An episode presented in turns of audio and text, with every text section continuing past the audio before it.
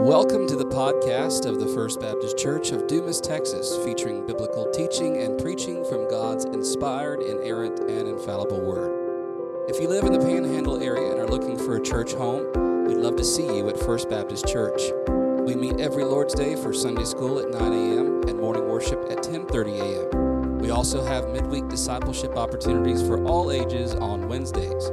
For more information, visit us at fbcdumastx.com. That's fbcdumastx.com. You can also find us on Facebook and Instagram. Now open your Bible as we explore God's Word together.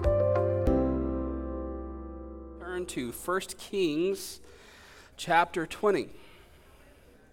1 Kings chapter 20. I don't know if you realize this or not, but we're already at the end of 1 Kings.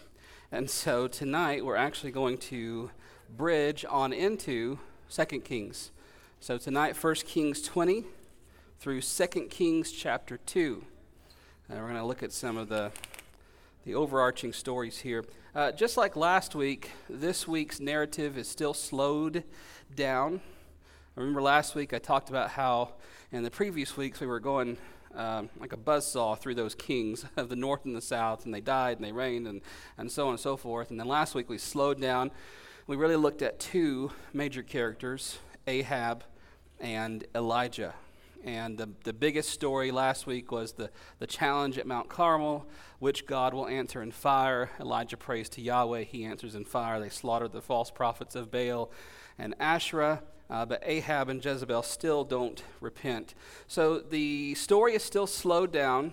The narrative is still slowed here as we go into 2 Kings. It will pick up again, and we'll go back to that pattern, sort of, uh, of going through the kings as we did. But for this week, we're still focused on mainly Ahab and Elijah. And this week, we will also see the death of Ahab uh, as his reign comes to an end, and that also ends the book of 1 Kings. So much like, you know, 1st and 2nd Samuel are devoted to Saul and then David, uh, 1 Kings really ends up being a story leading to Ahab and sort of that downward spiral of Israel's wicked kings leading to the worst, so says the author, King Ahab, uh, son of King Omri. Elisha will appear as we go into 2 Kings as Elijah's successor. And if my Hebrew is right, Elijah is the Lord is God. Elisha, I think, is the Lord hears or the Lord listens, I think. I didn't actually look that up, but it makes sense.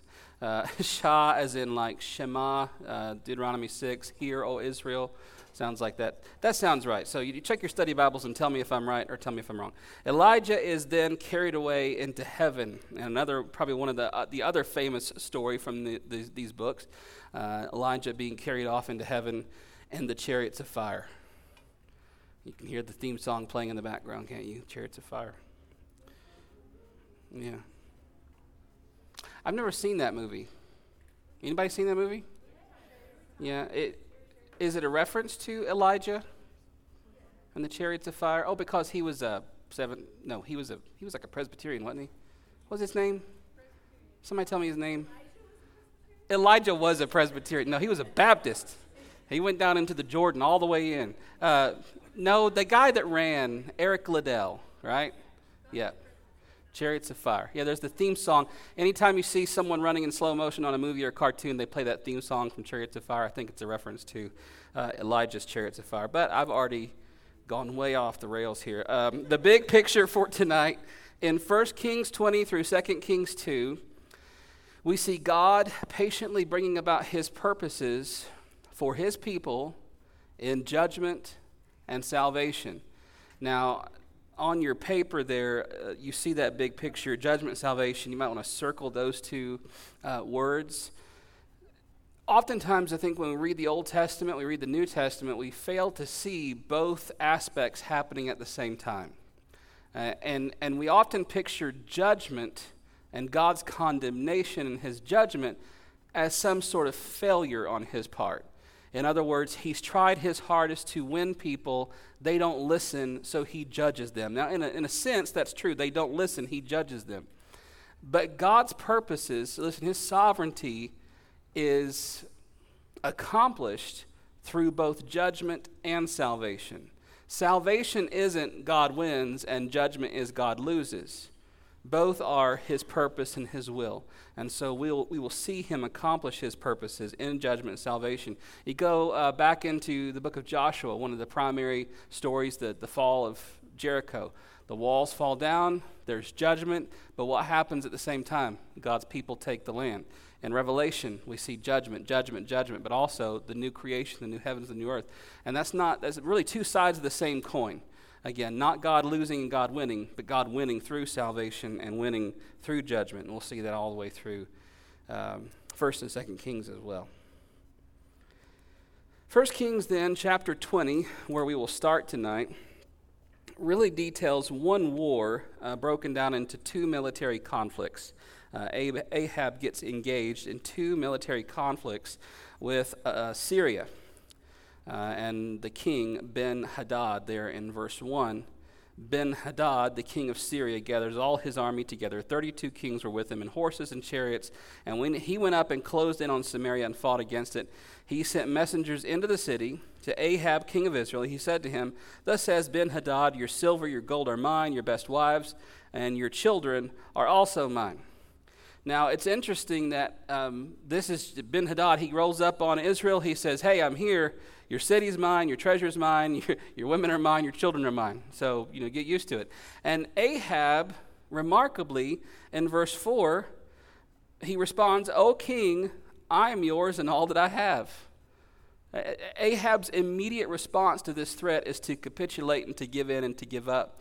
Now, as you go through the next verses, you'll see that that changes once he gets with the elders. And, and the, the answer to Ben Hadad suddenly changes by the end, by verses 11 and 12. And that, that sparks this war. So Ben Hadad comes, he's going to take the city. At first, Ahab says, Sure, it's all yours, do what you want.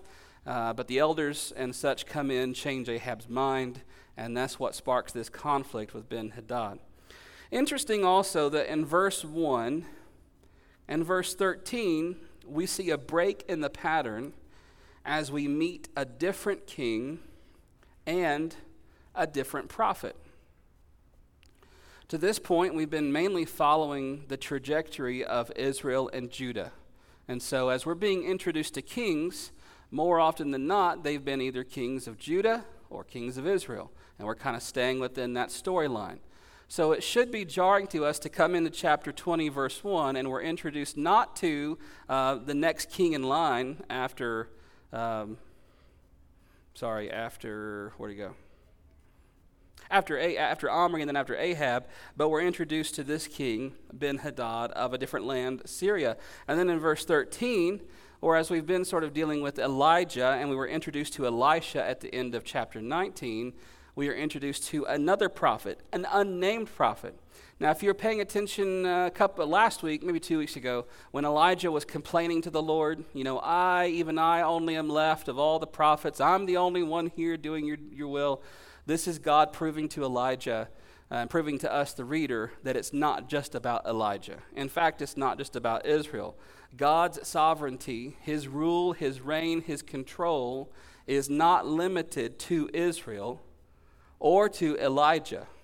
Now, this is a theme that's going to come up later as we continue to go through the text and the war with Syria. Because there was a common concept in the Middle East, what we call the ancient Near East, uh, Syria, Babylon, all those places we read about in the Bible, that we have our gods and you have your gods. And our gods might be the God of our nation and our kingdom, but your gods might very well be the God of your nation and your kingdom, or your land, or there might be a God for the moon and the mountains and the water and the stars. And so, in that system, uh, you know, the Babylonians, the Syrians didn't care that you worshiped a different God. They just thought, well, that's your God and this is our God. And so, as you go through the Old Testament, what the Lord is continually trying to prove to his people is as they continue to slip into idolatry, or adding other gods to the one true God, God keeps wanting to remind them, I am the only one true and living God. And there is not a God for the Syrians and a God for the Israelites. There is one God who is over all of them. And so, as we see this story unfold, even here, we're seeing God's sovereign actions take place not just in Israel, but on behalf of this pagan king, Ben Hadad of Syria. Also, Elijah isn't the only prophet. We knew that Obadiah was hiding 50 prophets in one cave and 50 prophets in another. There's a whole lot of prophets of the Lord. And God says, I've kept 7,000 that haven't bowed their uh, knees to Baal. And so here we're introduced to an unnamed prophet in verse 13. A different prophet, a different king. God's sovereignty and his control over all things is not limited to a region or a people or a person. In all of this, God also shows his faithfulness to his people despite their sin.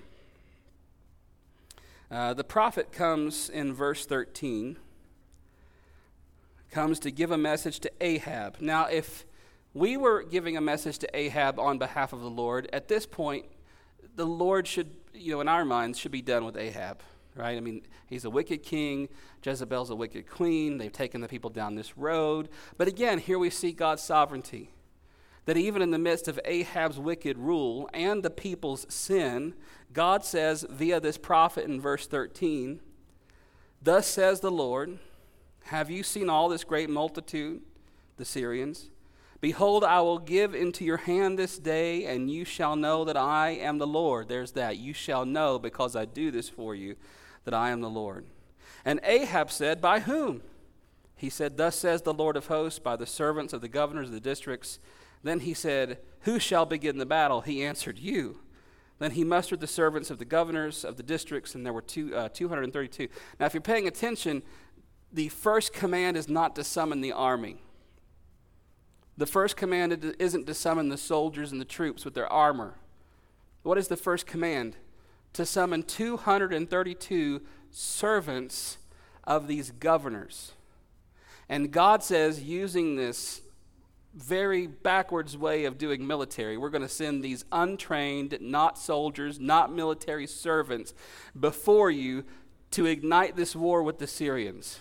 Not only that, but I'm going to defeat them for you. I will give them into your hand this very day. All for what reason? So that you will know that I, Yahweh, am God. And so we see God's faithfulness to his people. Listen, we see God's faithfulness to Ahab. Despite all the junk that Ahab's been involved with and where he's taken the people, we see God being faithful to his promises despite the wickedness of Ahab and despite the wickedness of the people. As we go further into the text that goes into the battle, I want you to notice a few things when we're asking the question, how do we see God's sovereignty on display? Uh, verse 16. Uh, they went out about the new at, they went out at noon while Ben Hadad was drinking himself drunk in the booths, the tents, uh, tents for his army. Uh, the third, the 32 kings who helped him, uh, drinking himself drunk. Now you would think this is just a, a passing detail, that has no bearing on the story. It's just making a fool out of Ben Hadad and showing his foolishness and, and his drunkenness. But what if God, in his sovereignty, is using that very act that he is drinking to the point of drunkenness to accomplish his purpose? Uh, notice back in verse 12. While Ben Hadad heard this message, he was drinking with the kings in the booth. You see God's hand at work in this, that this message comes to Ben Hadad that the people are not just going to give themselves to him, they are going to attack. You need to get your army ready. And when does God so choose to do this? He's used Ahab's stalling. He's used Ahab's stalling to this point to get there, to the point where he's drinking, he's drinking, he's drinking, and he's drunk. And now God says, Now send in the servants to take uh, the Syrian army. Uh, the prophet came near in verse 22 to the king of Israel, said, Come, strengthen yourself and consider well what you have to do, for in the spring the king of Syria will come up against you. Uh, so earlier, the servants approach, the king is drunk. They drive the, the Syrians out for this first time, but there's this warning although you've driven them out this first time, uh, there will be another conflict come spring. I want you to look in verse 23 at what the Syrians say in regards to that prophet's threat. The servants of the king of Syria said to him, Okay, we've lost this first battle. You were drunk, and the servants came and surprised us, and, and we lost this first battle. But we're going to come back in spring and we're going to win the war. And, and here's our strategy, verse 23. Their gods, this is the Syrians talking about the Israelites, their gods are the gods of the hills. And so they were stronger than we. But let us fight against them in the plain, and surely we shall be stronger than they. You hear that ancient Near Eastern mindset coming through, that polytheistic, idolatrous mindset. Oh, I know what the problem was. I mean, sure, you were drunk and, and wasted and you were no help. But here's what the real problem was we were fighting on the hills. And, and they're really good at fighting on the hills because their God, Yahweh, whoever that is, he's God of the hills. So here's our strategy let's get them down in the valley, let's get them down in the plains, so their God of the hills will be of no help to them down in the plains. Verse 28, the prophet is called to answer this very challenge.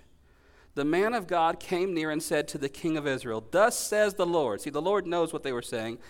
Because the Syrians have said, The Lord is a God of the hills, but he's not a God of the valleys, therefore I will give all this great multitude in your hand and you shall know, here it is again, you shall know that I am the Lord.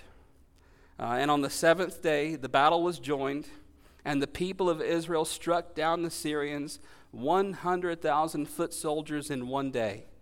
And the rest fled up to the city of Aphek, and the wall fell upon 27,000 men who were left.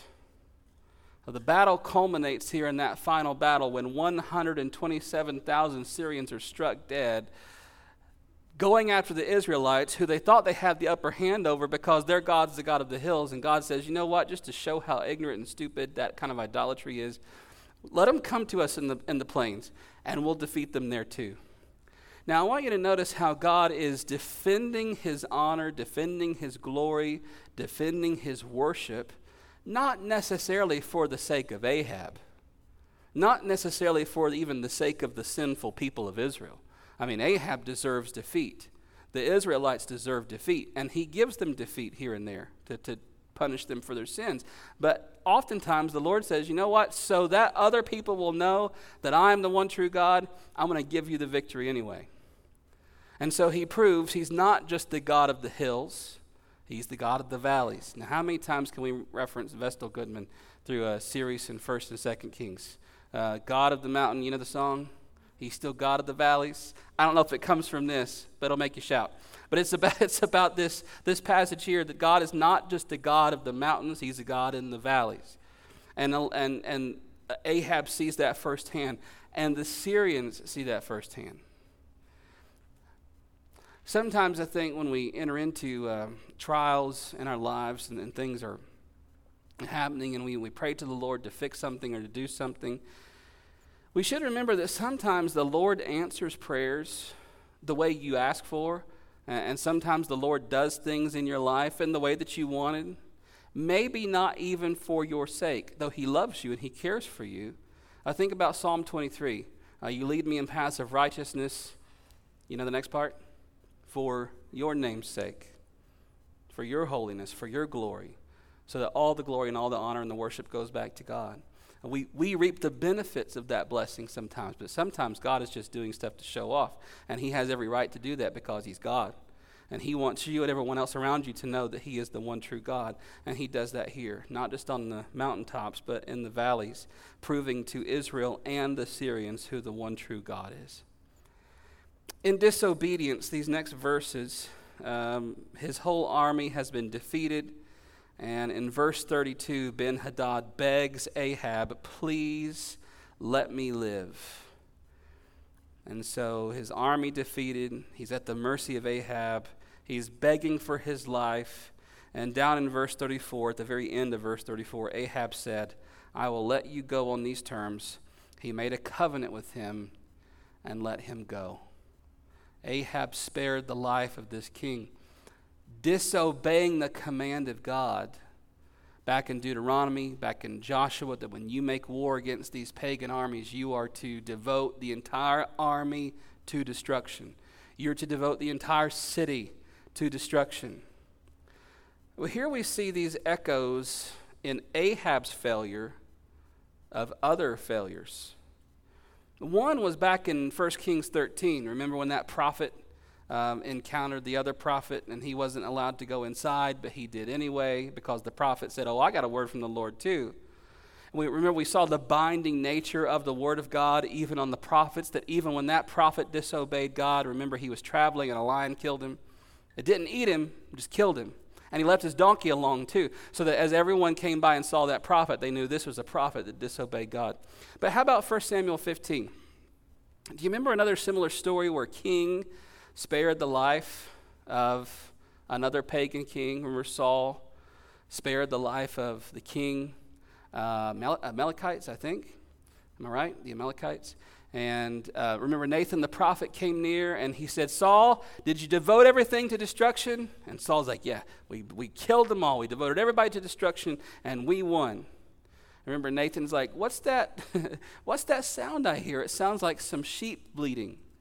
Oh, yeah, we kept some sheep alive. Oh, because I wanted to sacrifice them to the Lord. But also, we kept the king alive and spared his life. And Nathan calls Saul on it and it's actually kind of the end of the story for Saul when, when the Lord abandons Saul and turns his face to David. So we have these echoes in this failure on Ahab's part, this disobedience on Ahab's part. We see these echoes of people and kings that disobeyed the Lord and incurred God's judgment on them. And in verse 42, as part of the judgment that comes because of this disobedience, Ahab's death is foretold. Look at verse uh, 42 he said to him, Thus says the Lord, this is the prophet, because you have let go out of your hand the man whom I have devoted to destruction, therefore your life shall be hit for his life, and your people for his people. And the king of Israel, that's Ahab, went to his house vexed and sullen and came out to Samaria. So, here is a punishment for his disobedience, we have God promising through this prophet Ahab's own death and the demise of his kingdom. And you'd think, well, we're going to turn the page and that's the end of, of Ahab's story, but there's actually one more story that comes. And it's, it's interesting that you go from this wide, broad storyline of nations and wars and kings and armies, and then you come down to this one poor man named Naboth. And you know the story of Naboth's vineyard. Uh, vineyard. Ahab's sin is revealed in this conflict over Naboth's vineyard. It says in chapter 21, verse 1 Naboth the Jezreelite had a vineyard in Jezreel beside the palace of Ahab, king of Samaria. And after this, Ahab said to Naboth, Give me your vineyard that I may have it for a vegetable garden, because it is near my house, and I will give you a better vineyard for it. Or, if it seems good to you, I will give you its value in money. But Naboth said to Ahab, The Lord forbid that I should give you the inheritance of my fathers. And Ahab, this is the second time we've seen this pattern, right? Oh, poor, sullen Ahab goes into his house vexed and sullen. He's pouting because of what Naboth the Jezreelite said to him. For he said, I will not give you the inheritance of my fathers. And he laid down on his bed and turned his face away and would eat no food. Now I could not help but see my little Lily, my little two year old Lily, pouting. And, you know, when she doesn't want to, when she's mad, and you say, Come here and give me a hug. And she just, no to see Ahab pouting like that. And I think the Lord intends for us to see that, this childishness on behalf of Ahab. Again, vexed and sullen and eating no food. And I'm just going to go lay in my bed because this man would not give me what I wanted. In verses 5 through 16, though, Jezebel says, Why is your spirit so vexed that you eat no food? And Ahab lays it all out there. Well, I really wanted this vineyard, and Naboth wouldn't give it to me, Jezebel. And so Jezebel says, I'll tell you what, I'll get it for you. And she arranges this whole elaborate scheme to get Nadab, or Nadab, to get Naboth at this fast with the elders, and then pay two people to falsely accuse him, saying Naboth cursed God and cursed the king, and this would get Naboth stoned. And then once he's dead, Ahab, you can take his vineyard for yourself.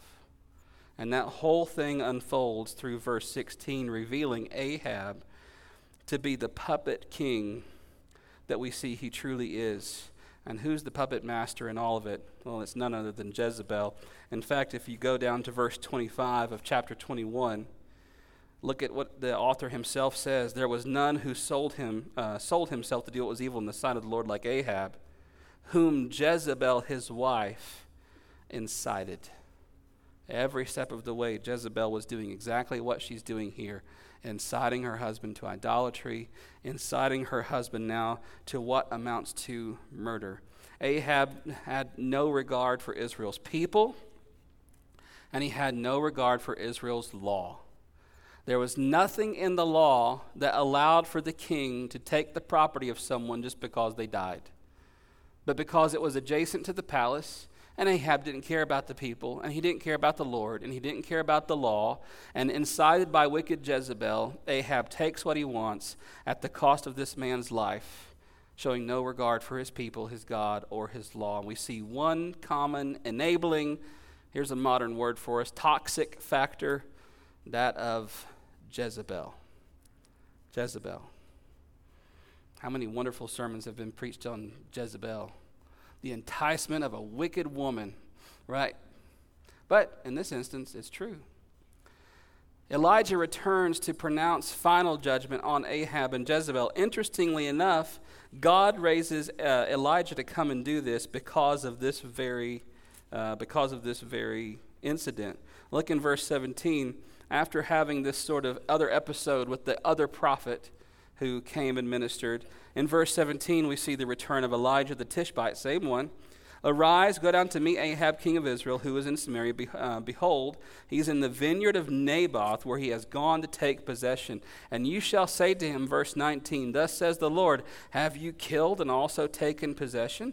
And you shall say to him, Thus says the Lord, In the place where the dogs lick up the blood of Naboth, shall the dogs lick your own blood. God has style, doesn't he? And he tells Elijah, I want you to go and not just, you know, you're going to die, you've done wickedly, and I'm going to kill you, but tell it to him this way. Just like the dogs are licking up Naboth's blood, the dogs are going to lick up your blood. Verse 20 Ahab said to Elijah, Have you found me, O my enemy? There he is again, you troubler of Israel. You're the problem. You're the stick in the mud. He answered, uh, Elijah answered, I found you because you have sold yourself to do what was evil in the sight of the Lord. Behold, I will bring disaster upon you. I will utterly burn you up and will cut you off uh, from, uh, from Ahab, from every male, bond or free in Israel. And I will make your house like the house of Jeroboam the son of Nebat, and like the house of Baasha the son of Ahijah, for the anger to which you have provoked me, and because you have made Israel to sin. And to Jezebel, the Lord says, The dogs shall eat Jezebel within the walls of Jezreel. And anyone belonging to Ahab who dies in the city, the dogs shall eat and anyone who dies in the open country, the birds of the heavens shall eat. Now, this isn't just poetic. I mean, it is poetic and it's, it's, it's got flair, but there's a point to it. Not being buried and not having a proper burial would have terrified ancient Jews. And so the judgment of not just dying, but that the dogs are going to eat your corpse or the birds are going to eat your corpse was like putting coals into the fire of judgment.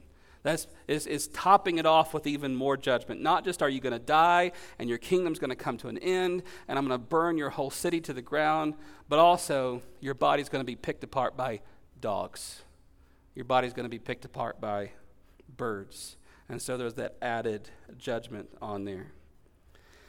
Now, in verses 25 through, uh, well, really the end of that chapter, we see uh, Ahab repent.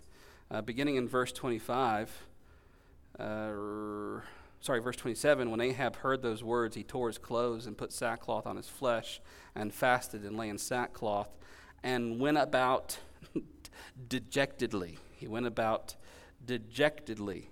Now it's interesting that we see that and we think, well, it's too little, too late for Ahab. But look at what God says in verse 29. Have you seen how Ahab has humbled himself before me? Because he humbled himself before me, I will not bring the disaster in his days, but in his son's day I will bring about the disaster upon his house. So he's still going to die, and he's still going to die the way that the Lord said. But I'm not going to bring an end to his kingdom or his lineage or his house until after he's dead. And so, even in this judgment of Ahab, we see God showing mercy to Ahab.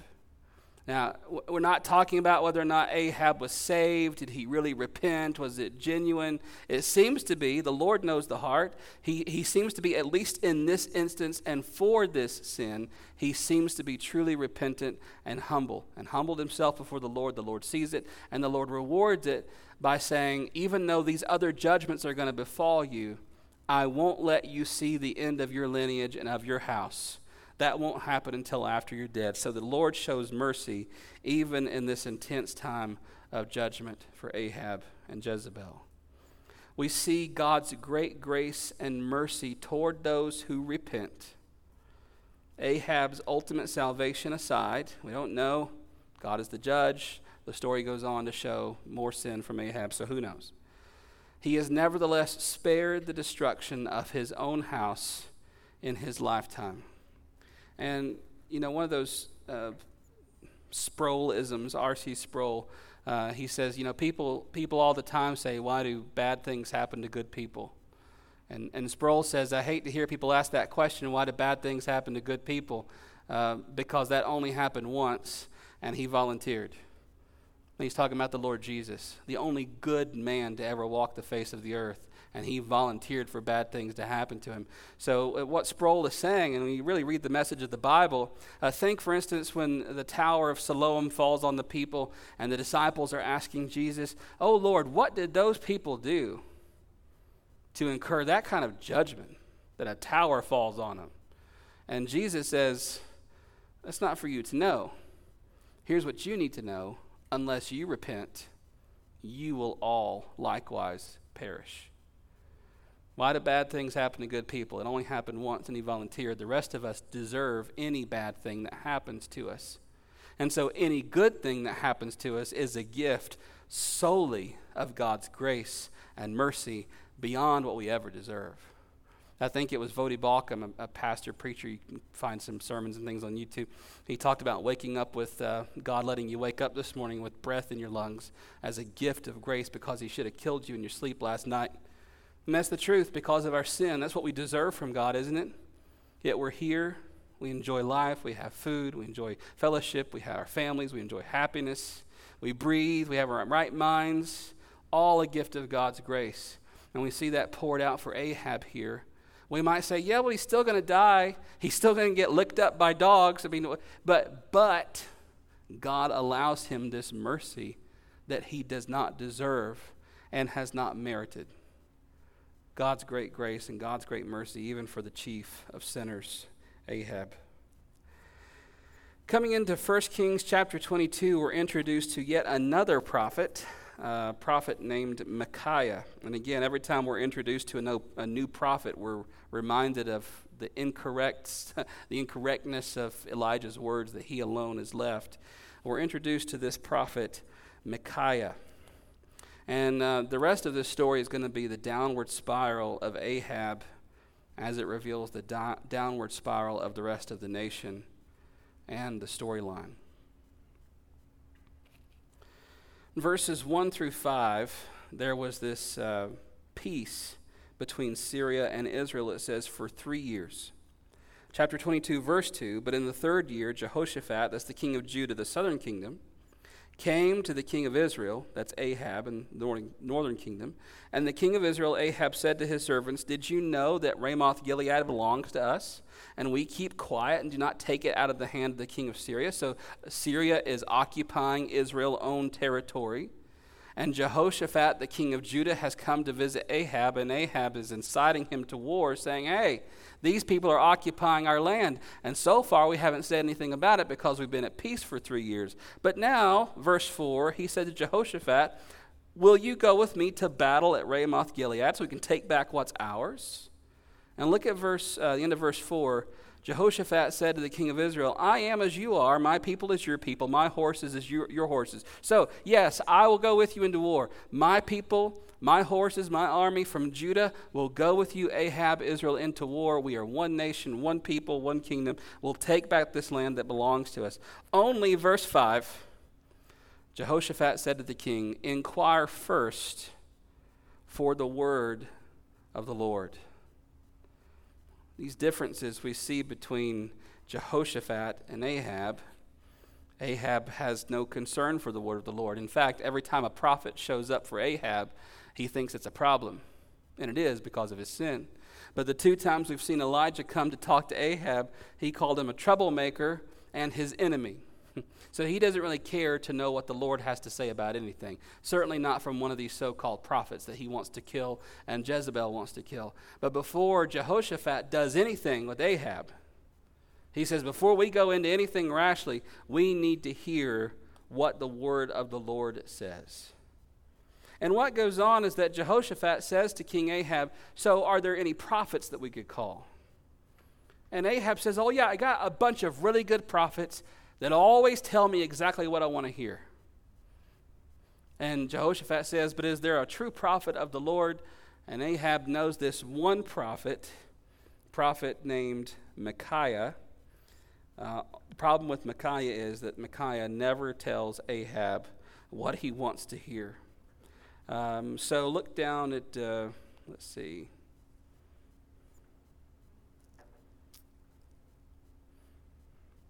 Verse 8 The king of Israel said to Jehoshaphat, Yet there is one man by whom we, we may inquire of the Lord, Micaiah the son of Imlah, but I hate him, for he never prophesies good concerning me, but evil.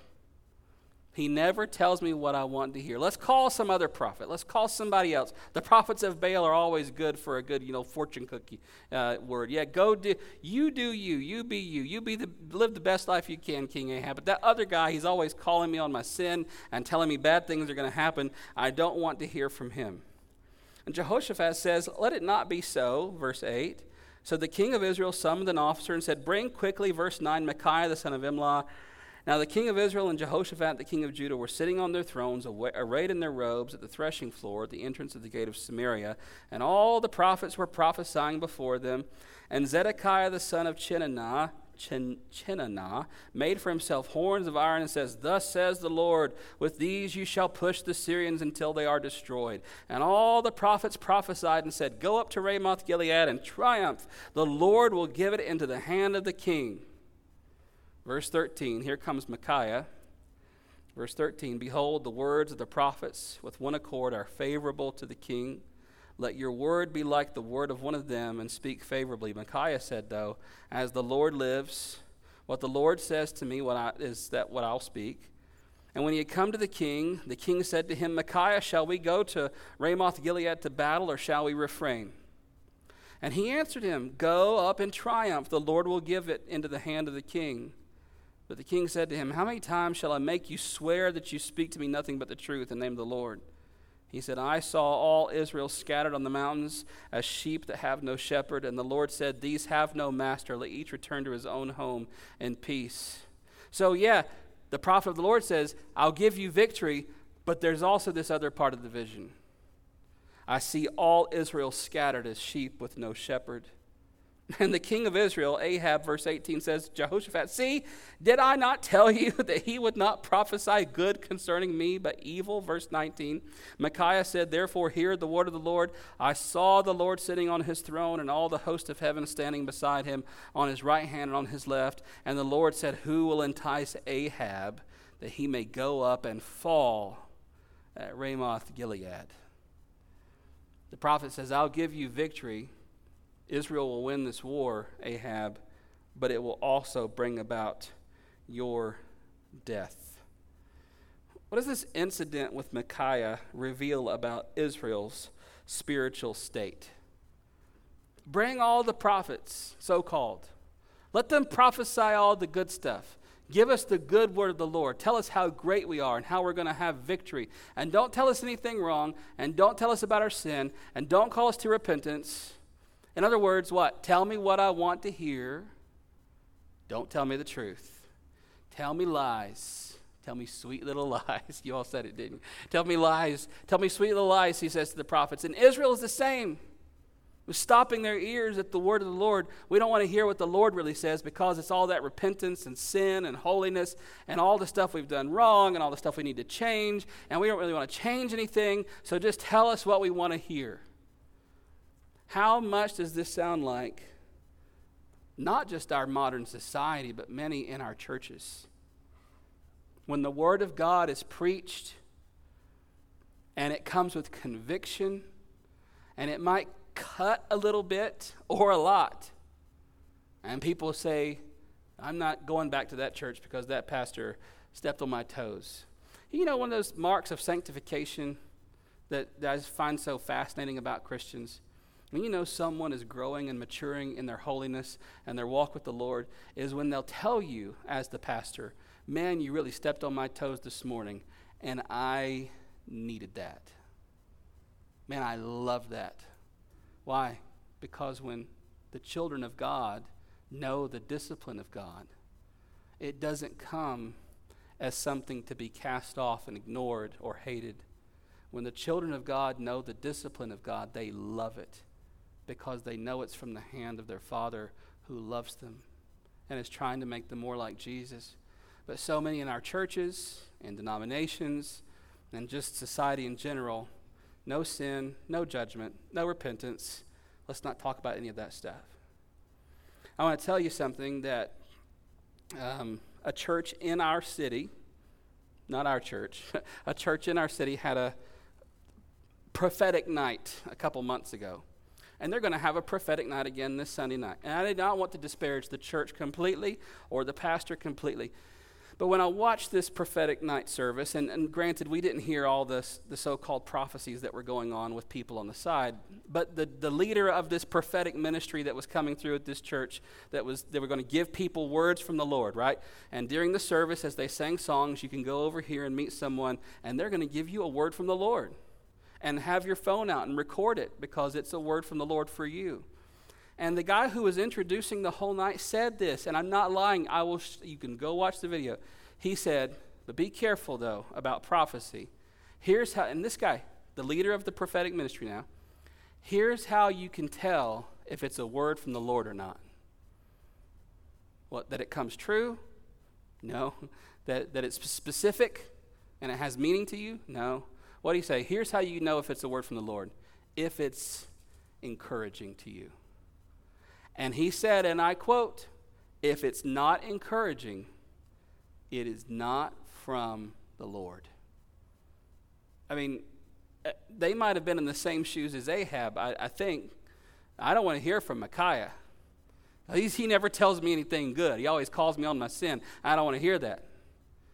How, how careful we have to be about what we call prophetic and prophecy in regard to the word of the Lord because the word of the Lord, while it can be encouraging, it can be motivating and inspiring and tell us that the Lord loves us and wants good for us and wants to prosper us, yes, but it can also say, hey, you need to repent.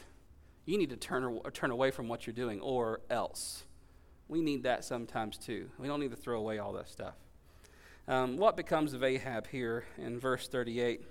Well, he gets shot in just the right place in his armor. Again, that's the the, uh, the sovereignty of the Lord. Uh, Ahab thinks in verse 30 that he's going to get by by disguising himself as Jehoshaphat. Oh, and when they think that I'm you, they won't come after me, he says to King Jehoshaphat. But they recognize very quickly that Jehoshaphat is not Ahab, and they go after Ahab. An arrow uh, pierces him, it says, between. Uh, a certain man drew his bow at random, verse 34. At random, there that is and struck the king of Israel between the scale armor and the breastplate. Therefore he said to his driver, Turn around and carry me out of battle, for I am wounded. And we go on to read that as he was driving and as he came, because of the wound there in his armor, the wound in his, in his chest, there was blood dripping down into the bottom of the chariot, verse 35. And verse 36, what did Micaiah say? Micaiah said, I see the people of Israel scattered as sheep without a shepherd. And what, what happens in verse 36? At sunset, a cry went through the army every man to his city, every man to his country. What happens in verse 37? The king died. The shepherd died. Sheep are scattered. And as his blood is dripping down into the bottom of the chariot, verse 38, they washed the chariot by the pool of Samaria. And what happens? The dogs licked up his blood and the prostitutes washed themselves in it. What is the central message, though, in his death? Look at the end of verse 38. according to the word of the Lord. Every promise that God makes, he keeps. And in this promise of judgment to Ahab, down to the last grossest detail, comes to pass. He's struck down in battle. His blood is licked up by the dogs. And Ahab is dead as Israel is scattered. We go on at the end of 1 Kings to see that um, even the relatively good reign of Jehoshaphat is flawed. It says he did right, he walked in the ways of his father Asa. Yet, verse 43, yet the high places were not taken away, and the people still sacrificed and made offerings on the high places. Jehoshaphat was relatively good compared to Ahab. He was a devout man. He inquired of the Lord. He wanted God's leadership. He didn't necessarily participate in idolatry himself, but he also did not prevent Israel from worshiping idols. And he did not cut down the high places. And so we end with the death of Ahab and the death of Jehoshaphat with no fulfillment in sight for God's promise. What will happen? What of the promise that God made to David? I'll put one of your sons on your throne forever to reign in perfect justice and righteousness. We come to 2 Kings chapter 1, and we're kind of in the same, the same narrative. And remember, in the, in the Jewish scriptures, this is all one book, the book of the Kings. And we've divided it for some reason to have part 1 and part 2, but it's really just one story. And as you come to the end of 1 Kings, you say Ahaziah reigns in Israel, and we pick up 2 Kings chapter 1 with the reign of Ahaziah reigning in Israel. But we see some marked differences already in verse 2, don't we? Ahaziah fell through the lattice in his upper chamber in Samaria and lay sick. So he sent messengers telling them, Go inquire of Beelzebub, the god of Ekron, whether I shall recover from this sickness. Now, Jehoshaphat what did he say when, when Ahab asked him to go to war? Let me first inquire of the Lord, Yahweh. What do we see here as we turn the page into 2 Kings and the reign of Ahaziah? Is he going to be any better than Ahab? No, because the first thing we see him doing in the narrative is inquiring of this manifestation of the god Baal. And anytime you see Baal, B A A L, uh, in a conjunction with another word, whether it's Baal Zebul or Baal Zebub, you're talking about the same God, the false god Baal you're talking about different manifestations of that same God. And the Israelites would go on to pick up that name Beelzebul, exalted Lord, Beelzebul, and they would say, He's not Beelzebul, he's Beelzebub. He's not the exalted God, he's literally the Lord of filth or the Lord of the flies. A name that ends up being attributed to Satan. And so by the New Testament times, Beelzebub is just another name for Satan, the Lord of filth the Lord of the Flies, akin to this false god of the Assyrians. God uses Elijah, once again, verses 3 through 12, to confront Ahaziah in his idolatry. Verse, thir- uh, verse 3 The angel of the Lord said to Elijah the Tishbite, Arise, go up to meet the messengers of the king of Samaria, and say to them, is it because there's no God in Israel that you are going to inquire of Beelzebub, the God of Ekron? Now, therefore, thus says the Lord, you shall not come down from the bed to which you've gone up, but you shall surely die. Have you forgotten about me? Is there, am I not God? You know, what am I, chopped liver, that you have to go to Beelzebub and ask him? You can't come and ask me. You can't inquire of me, Ahaziah. So, because of your idolatry, you're going to die in your bed. You won't recover you won't get well. So it's, it's funny that he didn't inquire of God, right? He inquired of the false God, but God answers him anyway. I want to send a prophet to tell you exactly what's going to happen to you. You're going to die right where you are. In verses 9 through 12, um, we see the king send the captain to Elijah. And twice he goes uh, inquiring of Elijah, wanting Elijah to come down. And it says this in verse 9 The king sent him captain 50 men, and with his 50 he went up to Elijah, who was sitting on the top of a hill, and said to him, O man of God, the king says, Come down. But Elijah answered the captain of 50, If I am a man of God, let fire come down from heaven and consume you and your 50. Then fire came down from heaven and consumed his 50. Verses 11 through 12, this happens again. Another captain, 50 more men go up. Oh, Elijah, come down. You know, the king doesn't like the answer you gave him, so come down and let's have a talk. Fire comes down again from heaven. Now, we, we don't have to go too far back to see what we're recalling here, right? Mount Carmel, and the fire coming down from the Lord on the altar. I'm the one true God. There is no other God. Uh, sorry, I went forward too, too quickly. There is no other God. Beelzebub is no God at all. And to prove it, is, is God answering a challenge once again, isn't it? You've asked Beelzebub to answer your question, but I've answered your question. Furthermore, I'm going to send fire down from heaven two more times to kill a hundred of your men. Now, a third time it happens in verse 13, and God shows him mercy. Elijah comes down, and he's able to go and uh, converse with the king. And this is really the end of uh, the story of Elijah that ends here with the story of Ahaziah. Verse 18 Now, the rest of the acts of Ahaziah that he did, are they not written in the book of the Chronicles of the kings of Israel? The assumption is that he dies. And then we come to this final chapter also in the story of Elijah and his successor, Elisha. Verses 6 through 14, we see this interesting story. And, you know, unlike some of the miracles in the Old Testament, there's not a lot of buildup to this story. It's, it's not that they come to the Jordan and, oh my goodness, how are we going to get across? You know, like it was at the Red Sea or like it was in Joshua chapter 3 with the crossing of the Jordan. There wasn't some mass necessity for this to happen. It's just Elijah and Elisha walking and, and just kind of almost to pass the time, Elijah, as if just to say, Now watch this, he rolls up his cloak and smacks the river, and the Jordan River parts, and they both go across on dry land.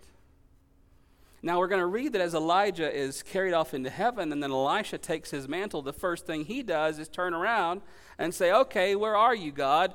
Rolls up his cloak, smacks the water, water splits for him too. So we see Elijah and Elisha interacting with the River Jordan, and we see this familiar picture of the water drying up.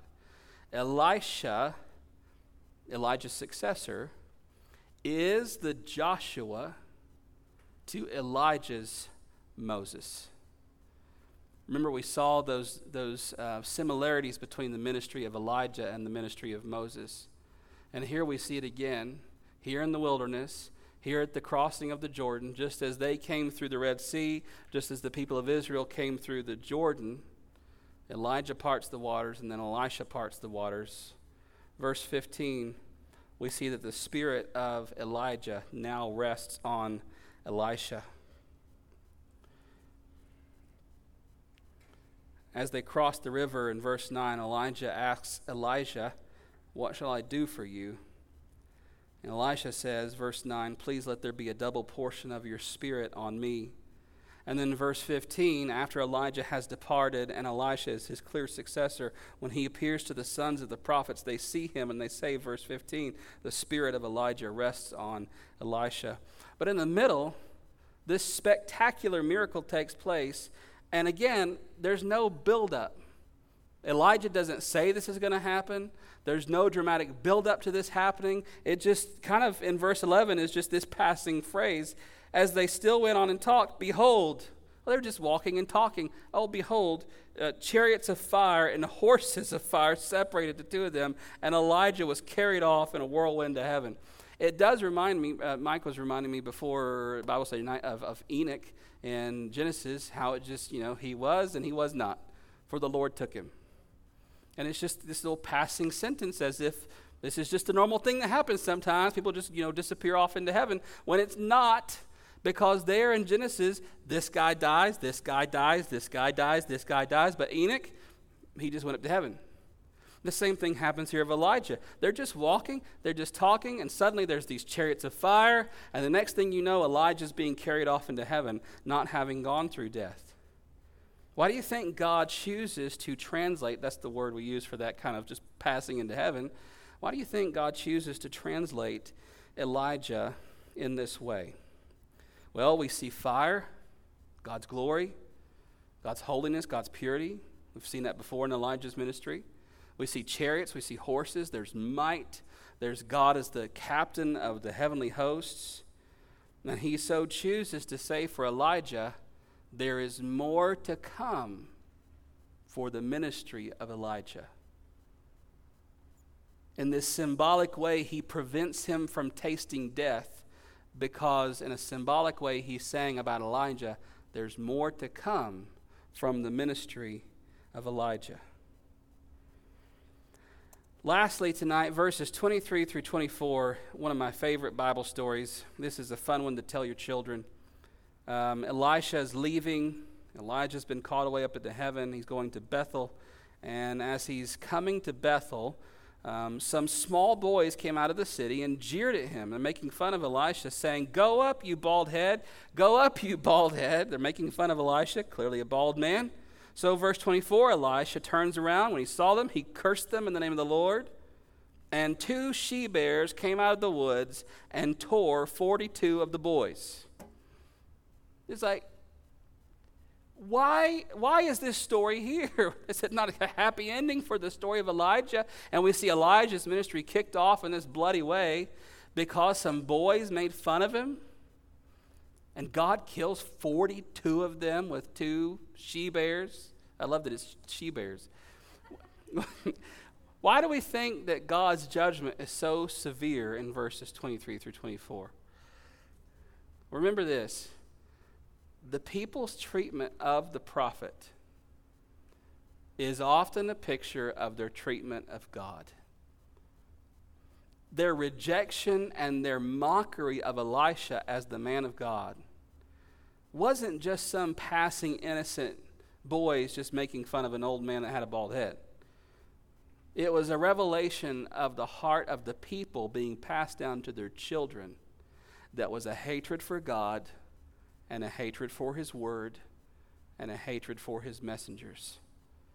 It manifested itself in this way, and God was showing the people through this massacre what was going to happen to them if they didn't repent and turn to Him as well. Let's do these blanks very quickly as we close the story tonight. What's it all about? Number one, this is not the last time we see Elijah. If I'd spelled it right for you. Elijah, this is not the last time we see Elijah. Remember, I said his ministry wasn't done. John the Baptist appears, and this is a direct quote from Luke 1:17. Jesus said he came in the spirit and power of Elijah. He was the messenger that Malachi said would come before the Messiah came. John the Baptist operating under the spirit and power of Elijah. John the Baptist also ministered in the wilderness, and he also wore a cloak of hair, camel hair. Elijah ministered in the wilderness. He wore a robe of hair, very peculiar guy with peculiar wardrobe. We see that picked up by John the Baptist. So there's a, there's a tie here. Elijah and Elisha's crossing of the Jordan points back to Joshua. Joshua chapter 3, remember they came to the Jordan, it split before them just like the Red Sea did. But it also points forward to Jesus who was baptized in the Jordan River as an identification with his people. And just as the people crossed into the promised land via the Jordan, and just as Elijah finished his ministry and Elisha started his ministry at the Jordan, Jesus begins his ministry at the Jordan. Not like Israel, and not like the failed prophets and kings, but as the one whom God has chosen.